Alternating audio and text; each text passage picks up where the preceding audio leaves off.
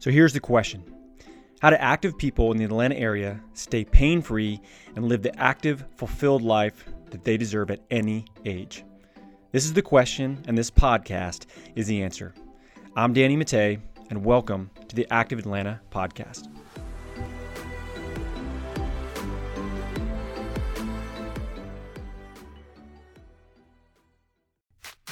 The Active Atlanta podcast is sponsored by Athletes Potential. At Athletes Potential, we help active adults stay that way, pain free and active, doing the sports and activities that they love for life. We do this by working on four different areas that's movement, nutrition, stress management, and sleep.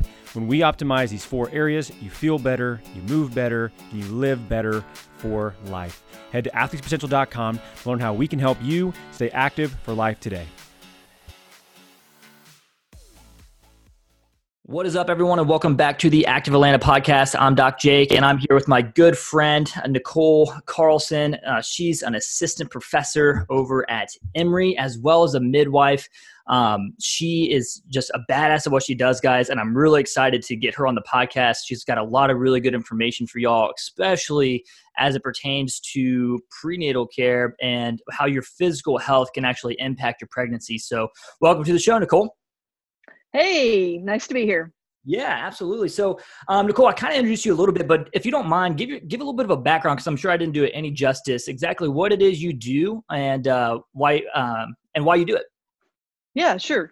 So um, I have been a nurse midwife since 2007. Um, I think a lot of folks in the United States um, aren't aware of nurse midwives. Uh, we do about um, about somewhere between depends on the state, but around in state of Georgia, for example, we take care of about 12% of women. We do vaginal births about 12% of the women who have babies in Georgia. Um, and so what we do is um, we take care of women during their prenatal care, um, and then we do the birth and help women postpartum. We also do things like pap smears and uh, birth control and that kind of thing too. So we kind of do everything that an OBGYN doctor does, except that we don't do uh, people that get super sick when we don't do surgery. Mm. Um, so I became, I've started my career um, a long time ago as a um, as a nurse, as a labor and delivery nurse, and um, and figured out pretty quickly that I wanted to do um, more direct care and became a midwife. So um, so that's kind of where my career as a midwife started. I worked in a variety of states, Oregon. I worked in uh, Virginia and here in, in Georgia, and then I eventually went back to school, got my PhD, because I was interested in kind of doing asking research questions about the best way to take care of women in labor and also kind of how a woman's physical health impacts her pregnancy.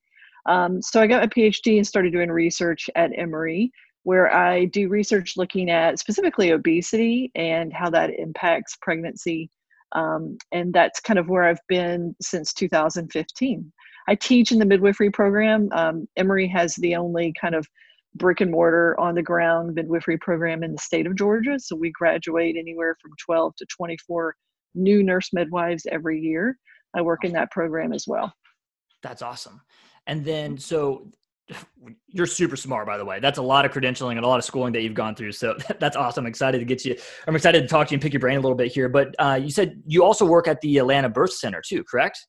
Yeah, so um, so in all my other time, um, I do I do clinical work on the side also at the Atlanta Birth Center. I've worked in um, several practices in the Atlanta area, and I was really excited to um, start working with the Birth Center a couple years ago. The Birth Center, Atlanta Birth Center, um, there's only two birth centers in the state of Georgia. There's one in Savannah, and then the Atlanta Birth Center started um, about two and a half, three years ago.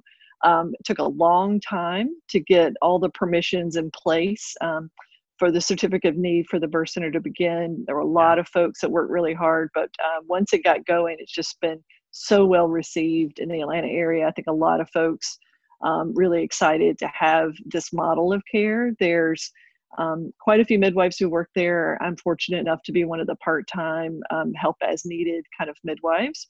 Nice. Um, and so that's the other thing I do, you know, in my spare time. yeah. So you like to stay busy. Um, yeah.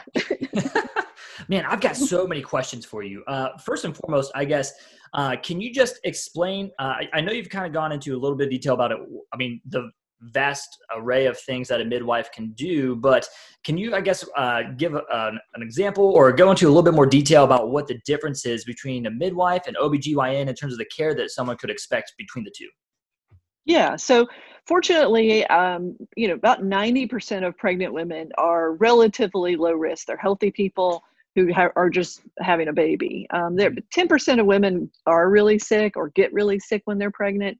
Um, and so the way that care is typically structured, for example, when you look at a lot, a lot of European countries, this is the way it's structured where midwives take care of that 90% of folks that are healthy. And as that, they are kind of the experts in healthy. They um, they have the lowest C-section rates. They tend to do a lot more uh, longer visits and do a lot more um, holistic care with women. Um, whereas that 10% of women who have more complicated pregnancies are cared for in those systems by OBGYNs. These are folks gotcha. who are, you know, diabetics or hypertension or, or they've got other kind of issues going on. Um, they need a C-section. Um, yeah. Those are folks that get cared for with that higher level of care. Um, unfortunately, in the United States, the way things have been set up over the last um, you know hundred years or so is that it's kind of the opposite is true here, where um, same thing, 90% of women are healthy and relatively low risk in pregnancy. However, um, 90% of our care is managed instead of by midwives, it's managed by OBGYNs. Mm-hmm. And that's one of the reasons why, when you look at the United States compared to other um, countries, for example, in Europe, like we, where this other kind of model is in place, you see that our C-section rate is much higher. Oh, it's crazy. It is, yeah. And so, like right now, our national C-section rate is above 32 percent. Um, just for kind of you know contrast, the World Health Organization recommends that kind of for the optimum health of a population, that the C-section rate should be lower than 15 percent. So we have a C-section rate that's roughly like twice where it should be in terms of um, in terms of optimum health for the population of the United States. That's wild. What do you think are some contributing factors to that? Well, I mean, we one of the things that I look at in my research is something called labor dystocia, which is a fancy word just for people who have they go into labor and their labor goes really slowly for reasons mm-hmm. that you know we don't always understand that is the number one reason why women end up with a c-section is that they have okay. a slow labor it's not that there's something wrong with the mom it's not that there's something wrong with the baby it's just that things are taking longer than they're expected to take yeah. and people decide it's time for a c-section so uh, one of that is the biggest contributor that we have um, to how high our c-section rate is in the united states Another big one is that once people get a C section in the United States, almost always the recommendation from their OBGYN is that they have another C section with their next baby. Yeah. Um, and so, by contrast, in, in Europe, for example, 67% of the time when women have a C section, the second time they have a baby, they have a vaginal birth. In the United States, it's more about 8%. So, um, it's a big difference. That's wild. yeah, I know. Yeah. Wow. Okay. So then, is there is there a reason behind the recommendation of having that C section that second time around, or is that just what we do as a culture here in America? It's kind of just what we do as a culture. I mean, recommendations even from the ACOG, which is the professional organization for OBGYNs, is that we recommend people consider a vaginal birth the second time unless they've got some kind of complication that prevents that. Um, however, it is, you know, it is one of the side effects that we have, and this is just Nicole talking here. Um, yeah. That my opinion is that when you've got folks that are surgeons managing labor and birth, um, and it's sometimes easier to do, um, you know, a C-section. It takes less time. Sure. Um, it pays better. Yeah. Um, you know, uh, it is unfortunately, you know, one of those situations where um, it gets overused. Um, yeah. And you know, I'm the first one to say, thank goodness for C sections. Yeah. Um, when you need one, you need one. Um, but you know, when it's overused, that's when you get into some problems for the for the whole population, really. Yeah, yeah, kind of like as the old saying goes, like just because you have it doesn't mean you need to use it, kind of deal. Um, yes. Yeah, yeah, I hear you. Um, well, that's also. Do you guys do C sections at the Atlanta Birth Center then? No, we don't. So the way that we care for women there, which is very different than a lot of places, is that we really throw a lot of effort into taking the best care we can take of low risk women. So um, it's different in that, you know, if you're someone who's coming into pregnancy with a lot of complications. Say you're, you know, you've already, you know, you've got high blood pressure that's not being managed well, or you've got, um, you know, some other kind of diagnoses that you're coming into pregnancy with, then what we talk to people about is, you know, you would be someone who would be better better managed in a hospital-based practice. Um, but for those low risk women, which fortunately we like we talked about earlier, accounts for a lot of women, we end up being able to bring them into the practice. We do extra long visits prenatally. So anyone who's been pregnant can tell you that a typical prenatal visit lasts about five minutes where yeah. you go in, they, you know, check your belly, they listen to the baby, they check your blood pressure, ask a few questions, they're out of the door. um, at the birth center, by contrast, our, our prenatal visits last typically about 30 minutes, and the first visit lasts a lot longer than that. So we're doing nice. a lot of we're doing a lot of education. We're doing a lot of talking about you know women's concerns, asking about kind of the full spectrum of all the things that are affecting that woman. Um, yeah. so that we can kind of get her on you know the right supplements get her in the right exercise routine um, you know help her kind of like plot her weights you know and and check on how she's doing so that she can by the time you know she's ready to have that baby she's hopefully just had kind of an optimum health experience so that that birth um, and that that baby can be in as best health as possible that's awesome you're, you're kind of speaking you're like right up my alley there too in terms of like how we handle our patients. Um, you know, it, it's one on one for an hour, trying to get that personal touch, that customized approach to each individual. Now, there's always going to be tendencies and trends with every um, caseload, right? But um, I think it's a lost art to be able to um, actually like listen to um, your patient when they're in there and, and understand that even though this is your thousandth time doing it that month, um, it's their first time potentially, or most likely. You know, like they're not the experts on this, and it's a very overwhelming process. So.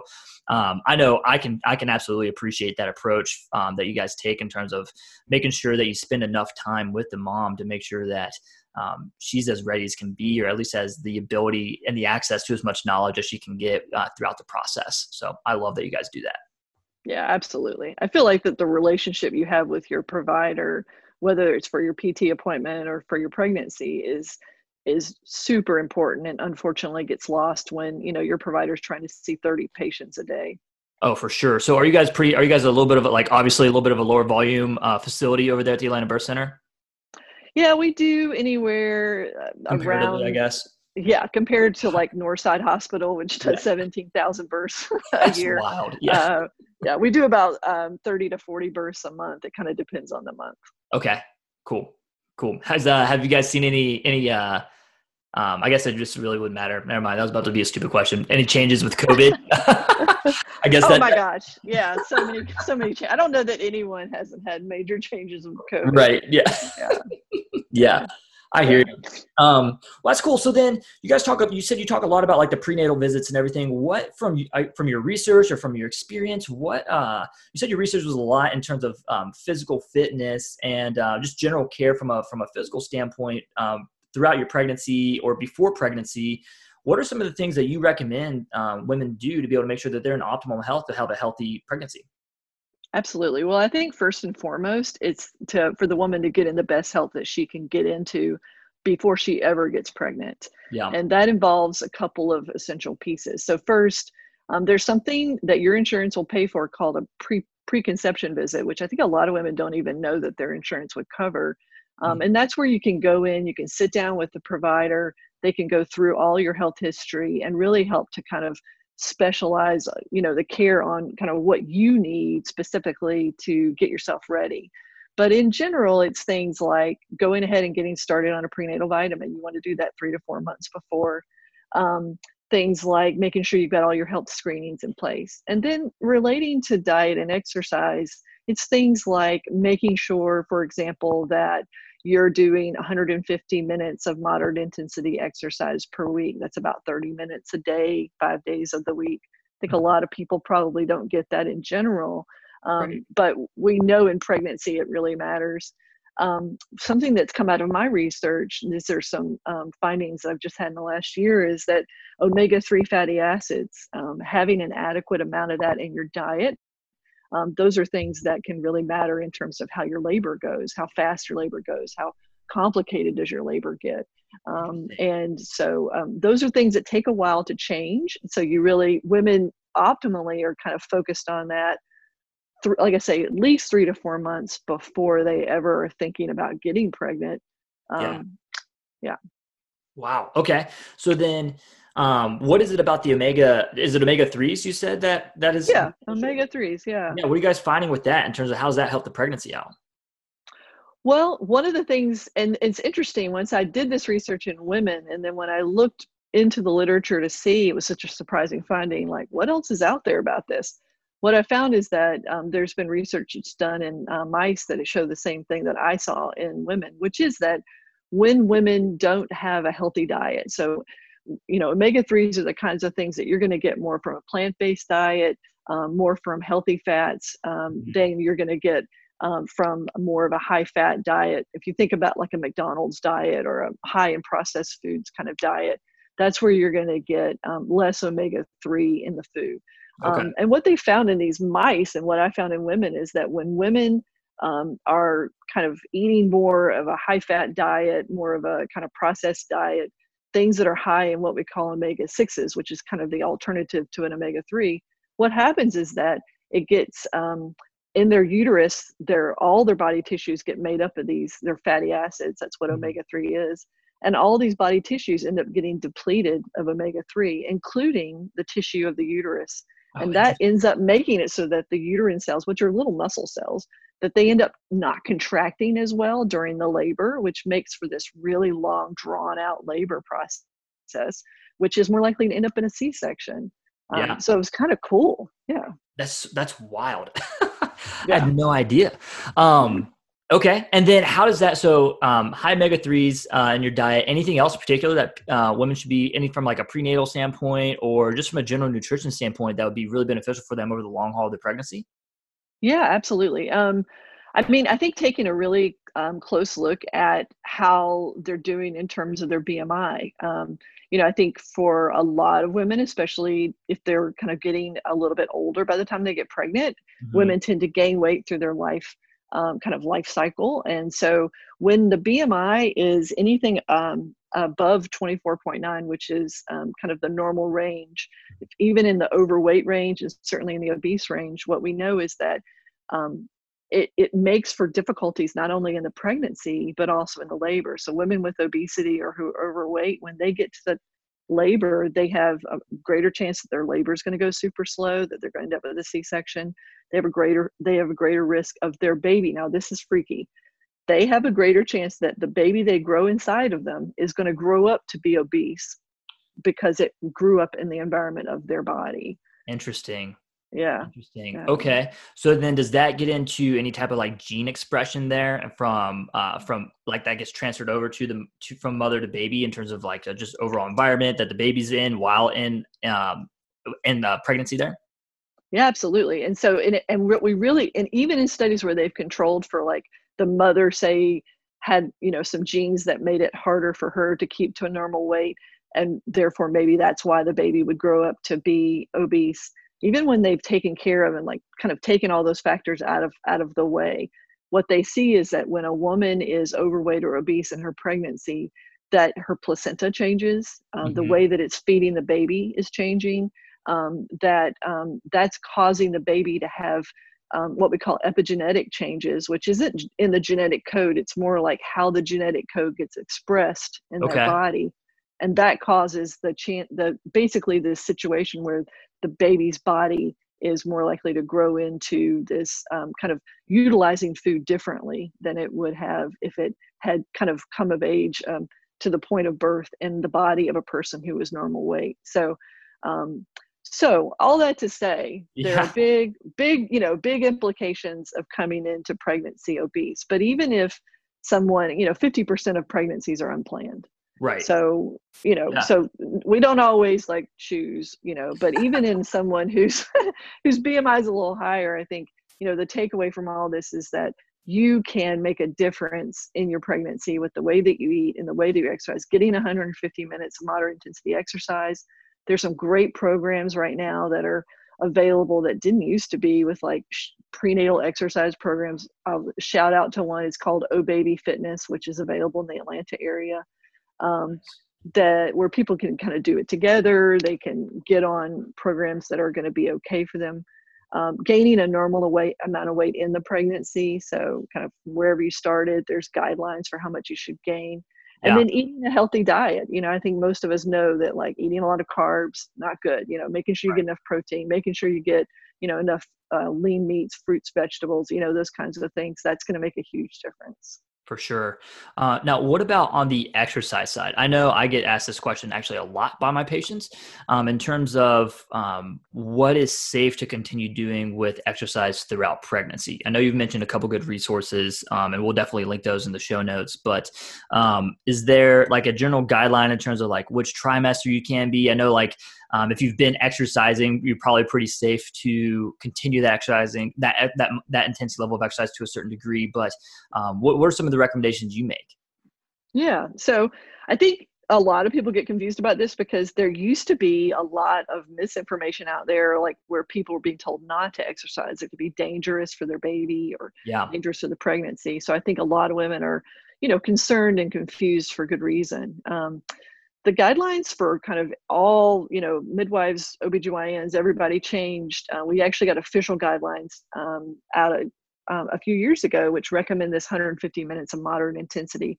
So what that looks like is if you can sing while you're doing the exercise it's not moderate. You need to be able you can maybe talk like short little sentences but you couldn't sing through it. So that's the level we're talking about is you know you are you're jogging or you're on elliptical you know you're moving it Mm-hmm. Um, you can exercise any trimester of pregnancy. I typically will tell women not to do the types of exercise that involve a possibility of them falling or, or mm-hmm. hitting their belly. So, like, I had a woman once who used to race horses. I, I took her off the horse. yeah, that makes sense. Can't ride race horses. Yeah. yeah. Um, you know, like you can kickbox, but not with a person. You know. Yeah. okay, some that can't hit back. Yeah. exactly. Gotcha. Wow, that's awesome. So, uh, and, it, you said it doesn't matter which trimester you're in, huh? No, a lot of women feel kind of crappy the first trimester because, you know, oh, nausea and stuff like that. But actually, there's good evidence that when you exercise, kind of force yourself to exercise, that it it decreases the nausea and it makes it so that you don't have as many kind of emotional like sad feelings from feeling kind of nauseous so yeah all even in the first trimester it's good to to do it that's awesome. And then is there any like um like do you need to be exercising before you get pregnant for it to be safe for you to continue to exercise throughout the pregnancy or does it not matter with that as much? That's a good question. Um, so if you yeah, if you're already exercising, then just go straight into pregnancy with the 30 minutes a day. In fact, if you're exercising more than 30 minutes a day, it's okay to do that as well. Mm-hmm. Um, if you're not exercising at all, if you're truly sedentary, t- couch potato, and you want to pick it up, then the recommendations are that you start with 15 minutes a day moderate okay. intensity and five days a week you can take two days a week off um, and and kind of build yourself up to that 30 minutes a day gotcha. um, if you've got a lot of like really heavy duty medical complications um, that are already meaning that you know you know you're high risk anyway um, then that would be something for you to go ahead and get that preconception visit or that first um, prenatal visits. Talk to your you know provider and about exercise and and get their kind of one-on-one suggestions for you particularly. But that that's just for the super high risk folks. Gotcha. Gotcha. And then um with the with the exercise does that help with the delivery process as well in terms of the can that expedite the the um the labor and delivery process Absolutely. I think it, it can do it in multiple ways. I mean, like we've talked about before, like there's, you know, there's a piece of like when women gain a lot of extra weight, when they are heavier, when they come to labor, that they're more likely to have slow labor, they're more likely to have C-section. Of course, exercise can make a difference with that. They can make it so that people aren't gaining as much weight. Um, so it helps in that way.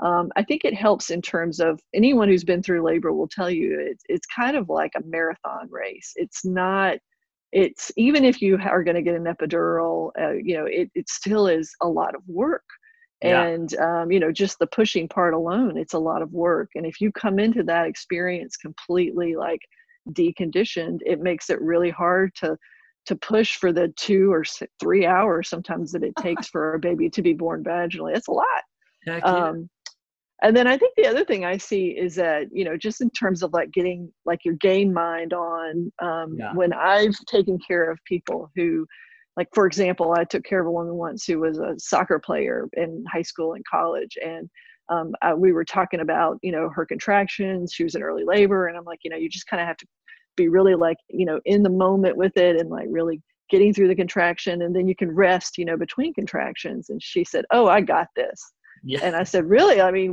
what, you know, you've never, it was her first baby. I'm like, you've never done this before. Like, you seem so confident. And she was like, oh, it's just like when we used to do like sprints, you know, on the team. We'd sprint really hard for a minute and then you rest for a minute. And she said, yeah, I got this. And she was right. Like, she nice. totally, she totally had it. That's awesome. I, I never equated, I guess, sprint work to helping with labor and delivery. But if you're going to look at it from like a metabolic system that's being used, I guess it would probably be pretty pretty similar there in terms of um, working like more like a glycolytic energy system because it's, it's uh, waves that come on really quick, but then you get a, a, brief period to kind of like I guess rest. I guess that's what you can call it, but absolutely, um, yeah, yeah. Uh, before that next contraction kind of comes on. Um, now, something that I found really interesting recently, um, and you can correct me if I'm wrong on this, but um, I read that the uh, like a um, epidural can actually um, change your contractions and make them, eh, um, or not, sorry, not epidurals, but like the pitocin that that that women are given to kind of help with the the um, delivery process or the labor process can actually change the contraction instead of making it more like wave like. It's just one big muscle contraction. Um, is that true, or is there any validity behind that? Because this is this, I could have totally read a bad source with that. Um, it kind of depends. What we're learning more and more about the medications that are used in labor to try to speed labor up. And pitocin, what you bring up, is is the number one medicine that we use. Um, it's been in use for a long time, but we're just now starting to see research coming out about how it really works with women's bodies. And what we're learning is that when women are um, kind of like not doing very much on their own say she you know having to do what we call labor induction which is where we start the whole process kind of from scratch mm-hmm. in those kinds of cases starting pitocin sometimes i've you know doesn't have any effect or hardly has any effect at all people don't even really notice contractions uh, Interesting. Uh, whereas if a woman's really prepared her body is prepared like her cervix is already starting to open she's already started to have contractions on her own um, in those cases, sometimes if we start pitocin and we're and we're using a higher dose of pitocin, it can make it so that that already kind of primed system really kind of overreacts to it, and we get lots of contractions where they're almost not going away. Mm-hmm. Um, and especially if like the people that are monitoring kind of the dosage of that pitocin aren't really watching um, for when it needs to be turned down because it's it's it's given on a very precise um, kind of like with an IV um, titration pump. Oh, gotcha. So, um, like so it's it's exactly yeah. So it's kind of one of those things where it it's it's it again it's a tool. Mm-hmm. It's a tool that needs to be used kind of like very um, gingerly, very carefully, and unfortunately sometimes it gets used like a like a gigantic hammer, you know, on sometimes. yeah, if all you have is a hammer, everything looks like a nail kind of deal. Uh, exactly. Uh, yeah, yeah, that's awesome. So then, what about with was have you noticed in your research or through your clinical practice that um, w- women who have who've been able to maintain some form of consistency with their workout regimen, either um, or before pregnancy, during pregnancy, is there a quicker like postpartum recovery associated with that? Yeah, for sure. I think um, you know, I mean, there's a lot of things as everyone knows who's ever been pregnant, I mean, you can plan for everything, and then you never kind of really, in the end, you don't exactly know how things are going to go. Oh, but, for sure. Um, but uh, I guess parenting is kind of similar, actually. Uh, but in terms of like recovering from birth, um, certainly, yeah. I mean, you know, just think about if you know, I, I I go back to the marathon. You know, like if someone told you today, and you were couch potato, that you had to run a marathon, um, and you had you know no no you know no head preparation you know no body preparation. I mean you're going to feel pretty if you can even make it through the end you're not going to feel great the next day or the day after that or probably even two weeks after that you're still going to be feeling bad. Um, it's the same thing with labor. You know women show up and they get through it uh, hopefully you know with a vaginal birth. Mm-hmm. and if but if they're in you know not great shape um, they can be you know, super sore, exhausted, you know, and unfortunately, you know, in the case of something like labor, as much as we celebrate, you know, it's over, it's actually just started because then it's breastfeeding and it's, you know, trying to bond with this little baby. And when yeah. people are just exhausted, you know, exhausted, that makes hard to do those really important things. That's awesome. So then with the um so then with the postpartum, I know that I think the information is actually getting a lot better out there because I think before there's a lot of um, societal pressure to get back to your quote unquote pre baby weight um, or pre baby body.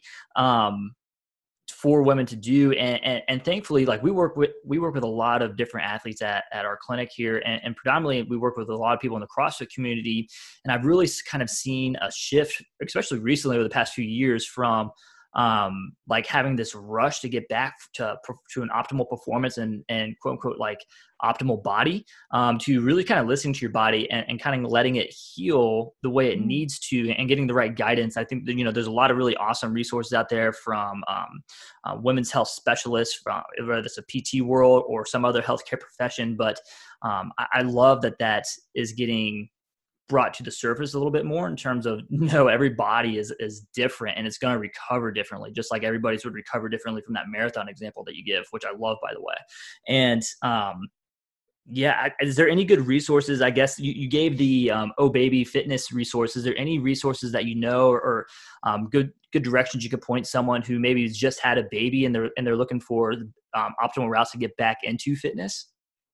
Yeah absolutely. Um, yeah actually the oh baby folks and um, they do postpartum classes as well. So um, so that is another place people can go. And there are other folks in the atlanta area that do that. But i mean yeah. what the kind of guidance we give people is that it takes as long for your body to kind of get through um, the postpartum recovery as it took for you to get to the point of birth. So it takes 10 months to get to to the point of birth.